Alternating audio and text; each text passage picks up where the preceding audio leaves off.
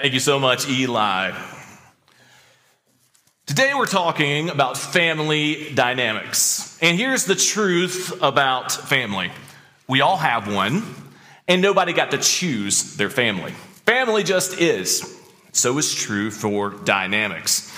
Now, if your family is anything like mine, I think we can all agree that there's been at least one moment, maybe two, that we look upon with a little bit of regret, remorse, and possibly just a tinge of shame. Allow me to share one from my own personal childhood. The Hughes family, all five of us, are barreling down the road to an unknown destination in my mom's station wagon, which was no less than 20 feet long. You remember the type, right? With the wood grain sides. And uh, I oftentimes would find myself in the perch in the very back of the station wagon. Those who were under the age of 30 probably have no idea what I'm talking about, but the old time station wagons actually had a seat where you were riding forwards but looking out the window backwards. Does anybody remember having that weird experience? It makes me motion sickness just thinking about it. Typically, that's where I would sit so that I would not be uh, a part of any of the drama between my older two brothers. Because if I sat with them, I had to sit in the middle seat, in the middle row of seats. But for whatever reason, that's where I found myself on this fateful night. And we got to fighting. Really and truly, I know you know I'm all perfect. And it really was all my brother's fault. You see, they had this terrible game where one of them would poke me on the shoulder and begin to talk to me. And while I was looking this way, the one behind me would start making faces. But I, I could sense it, right? I mean, it was like a feeling that this person was, was making faces. And I turned my head real, real quickly. And the one that was making faces all of a sudden looked forward like this. And then the other one would poke my shoulder, and then he would begin to talk to me. And then the ongoing game would continue to play out until finally I'd caught one of them making faces at me. And I did the only thing that I knew how to do as the youngest of three boys. I went and hauled off and hit one of them as hard as I possibly could in the shoulder. Now, that caused a big scene. Of course, they hit me back. And um, my dad said these following words. Maybe your dad's ever said them to you. He said, Boys, keep fighting, and you're going to find out what. Now, I knew that when my mom said that, it was something that could be taken with a grain of mm, conditioned response because she didn't really mean it until she had said it for about the third or fourth time. But my dad was a man of few words, and so when he said it once, it's all you needed to hear. But for whatever reason, this night, the brothers and I had to tempt fate. So we kept fighting, and we found out what. Now, in what has become known as the Turkey Creek Massacre, no, not a Civil War battle, an actual event in which my dad jerked the 20 foot long station wagon over on the side of the road right at Turkey Creek and proceeded to get out of the car, rip us from the back seat one at a time, and spank us individually until he threw us all back in the back seat of the car, and away we went, all of us screaming, crying, and snotting. I don't know where we finally ended up. The typical MO of the Hughes family was to arrive prim and proper, but this night was anything but. So when we arrived, I'm sure that the other families present were thinking, what in the heck is wrong with this family? We've all got a Turkey Creek massacre somewhere in the story of our family. A moment when the car was jerked over off the side of the road and we expressed, let's just say, less than our best selves. We look back on these things and we think, oh, well, that must be what discipline is. That must be what correction is. And if God is anything like that, I want nothing to do because, listen, my legs are still burning from the night of the Turkey Creek massacre. But would you believe that that's not how God looks at wisdom at all. Through the eyes of wisdom, which is seeing the world through God's perspective, discipline and correction are actually there to keep us on the road as opposed to going off the road. They're there so that we stay out of trouble, not that we find ourselves in trouble. They're there because God is not a vengeful, wrathful God who's out to get us, but believe it or not, God is a heavenly Father who loves us and wants to guide us.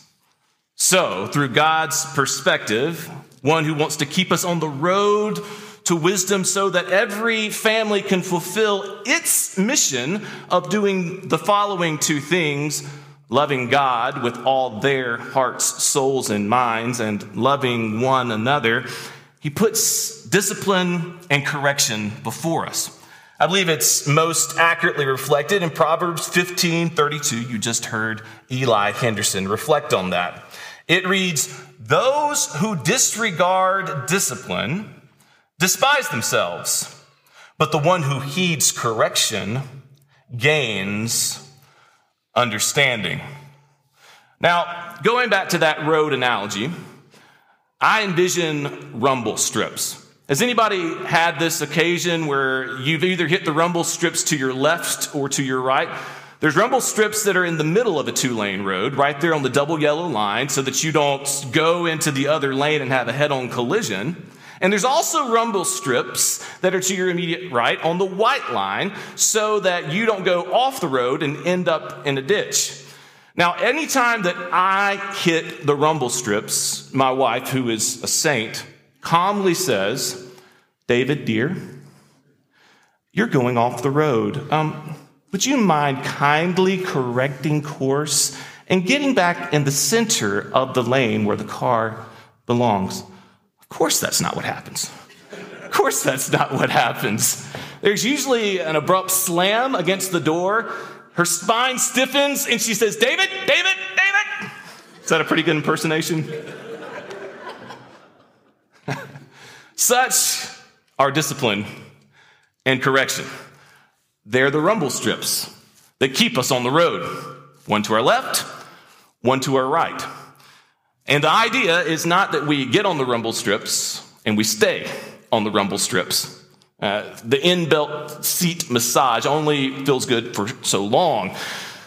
The idea is that when God gives us discipline and correction, He wants us to give a course correction so that we will be back on the road, squarely planted to becoming the family who we are called to be, which is a family that loves God and loves one another. So you might be asking, uh, what are the rumble strips that God puts before us? What's to our left? What's to our right? You might be surprised that you've heard yourself either feeling them or saying them. This is how God's discipline and correction works. It's not another rule or regulation to be followed, but in fact, it's something that He puts into your heart, that all quintessential element of wisdom. If you've ever heard yourself saying the following, you've felt the tension of discipline and correction, which, by the way, is not something that parents hand down to children, but it is something that is collectively felt in total as a family organism. See if you've ever heard or felt this within your heart. We haven't seen each other in so long. When's the last time we've done something together as an entire family. Does that land on anyone? How about this? Everyone is just so busy and, and we're all exhausted. How about this last one? We really need to get back into church. These are things that I felt. These are things that I believe that you felt. And I believe that God, through the instrumentation of wisdom is giving us discipline to our left, correction to our right. So that when we hear these things being said from our heart, they're the equivalent of that rumble strip that's going, Brr. we know we need to course correct. And oftentimes, The beauty is that the answers are pretty self explanatory. For example, if you find yourself saying, We haven't seen each other in so long, when's the last time we've done something together as the entire family? The answer might be what? We need to spend time together as a family as a first priority. If you've heard yourself saying, we really need to get back into church, get back into church. That's the beauty of discipline and correction. To your left, to your right, there are voices from your own heart. It's God working through family dynamics to keep you on the road of wisdom so that you can go to the place that God wants you to become family that loves God and loves one another. You might be asking, I'm still not convinced though. Truly, why discipline and correction? How does it help my family thrive? Well, this same proverb through the message translation, I believe, explains why. Proverbs 15:32 through the message says the same thing in a different way. An undisciplined, self-willed life is puny. An obedient, God willed life is spacious. Turns out that in heeding discipline and correction, your family becomes stronger. And your family operates in more spacious places. I think of it in the following way. Um, when you know what is most important to your family, so much so that you would say, My family will rise and fall on this, and without it, it will not survive. Those are the quintessential things that you are called to focus on by listening through discipline and correction. However, when we don't listen to the discipline and correction, we're going left of center, we're going off the road. Very quickly, we can find our lives overcrowded with the minutiae of this world. So much so that our family loses its direction and we find ourselves in a mess. So, what do we do? I want to contend to you that uh, we allow ourselves to receive the gift of being desperate for what matters most. Now, that point in the sermon did not come into clarity until yesterday. I met an individual of the recovery community here in Carrollton who I had a chance encounter with, and he said something just so beautiful, and I had to just get to know his story a little bit more. And I asked him, I said, Sir, how?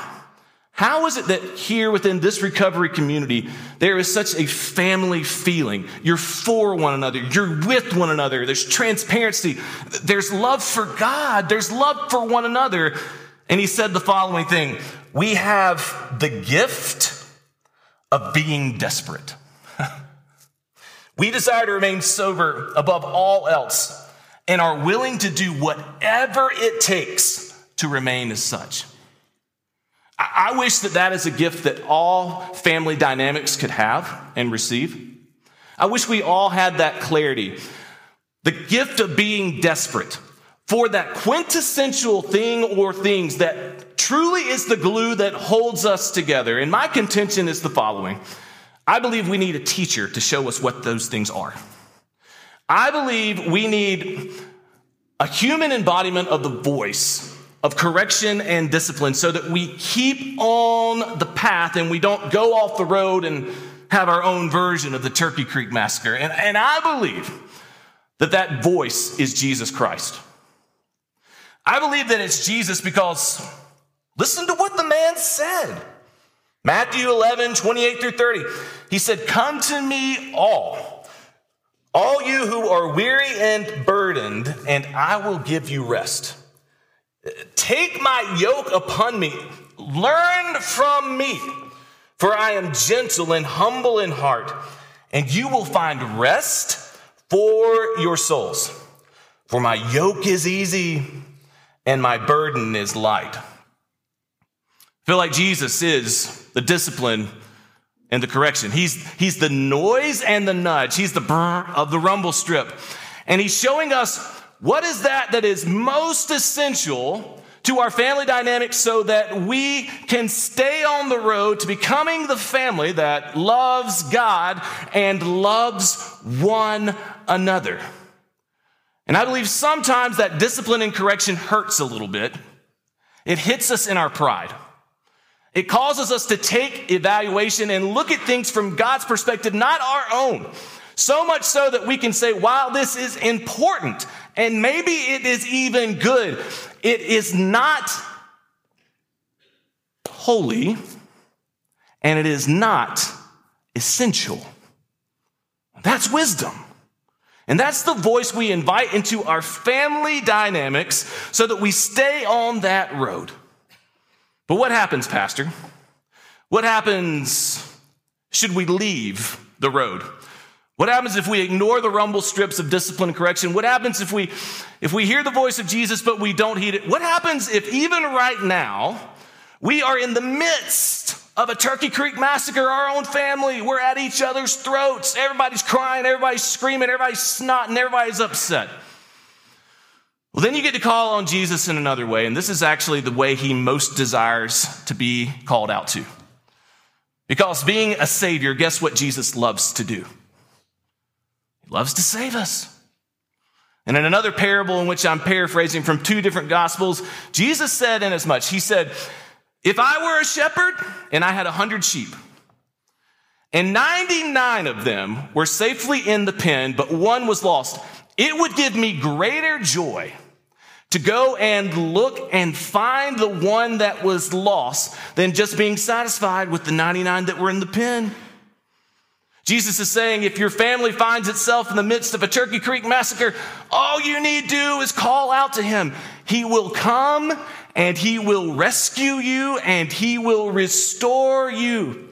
He's going to get you back on the road that you need to be on, headed to the place that God desires, which is the family that's becoming one that loves God and loves one another.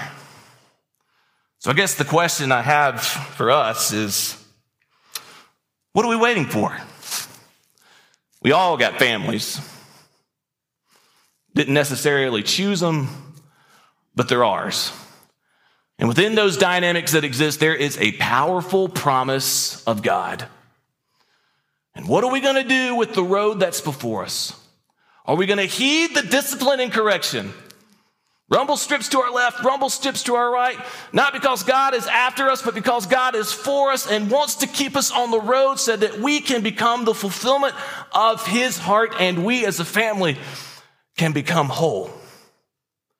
And if you're willing, if you're willing to listen to the discipline and correction, I want to invite you to answer these questions, plural, as a family. And they're so important that I want you to write them down. What are you desperate for as a family? What are you desperate for as a family. Remember that gift of desperation? What are you desperate for of a family as a family? What is your family going to rise or fall on? What are you desperate for as a family? That's the first one. Here's the second one. What can you absolutely not do without? What are you incapable of doing without? What can you absolutely not do without? And here's the promise that I believe within the scripture the voice of Jesus, discipline and correction, rumble strips, is going to speak through that. And if you lift it up to Him in partnership and humble submission, He's going to keep you on the road. Perhaps he's going to get you out of the Turkey Creek massacre of your own family's current existence, and he's going to get you rescued and back on the road. But the promise for you today is that there is hope. There is spacious places before you where you can clearly see this is who we are becoming as a family, and it is good. We're not perfect, and that's not the point. We are becoming a family that loves God and loves one another. And if that is your hope and prayer today, I, I want to make this personal invitation. Join a church at First Baptist that wants that for your family. Invest in a church at First Baptist that wants that for your family and has four pastors, deacons, and scores of lay leaders who are deeply committed so that your family would thrive. And call me a liar, but I think you're going to find that in that promise, God is going to show you immeasurably more. Let's consider these things as we now call to prayer in a time of response. Our God, thank you for our families. We're not perfect. We admit that. Oh, how we need discipline and correction. All of us, from children to parents, grandparents. But you're faithful. You put the rumble strips in place. Attune our hearts to be able to listen to Him, God. Attune our hearts to be able to learn from Jesus. And whether we're on the road, going off the road, or in a ditch, let us invite Him to lead, guide, and direct our families so that we can become the fulfillment of your heart and ours. A family that loves God, a family that loves one another. Amen.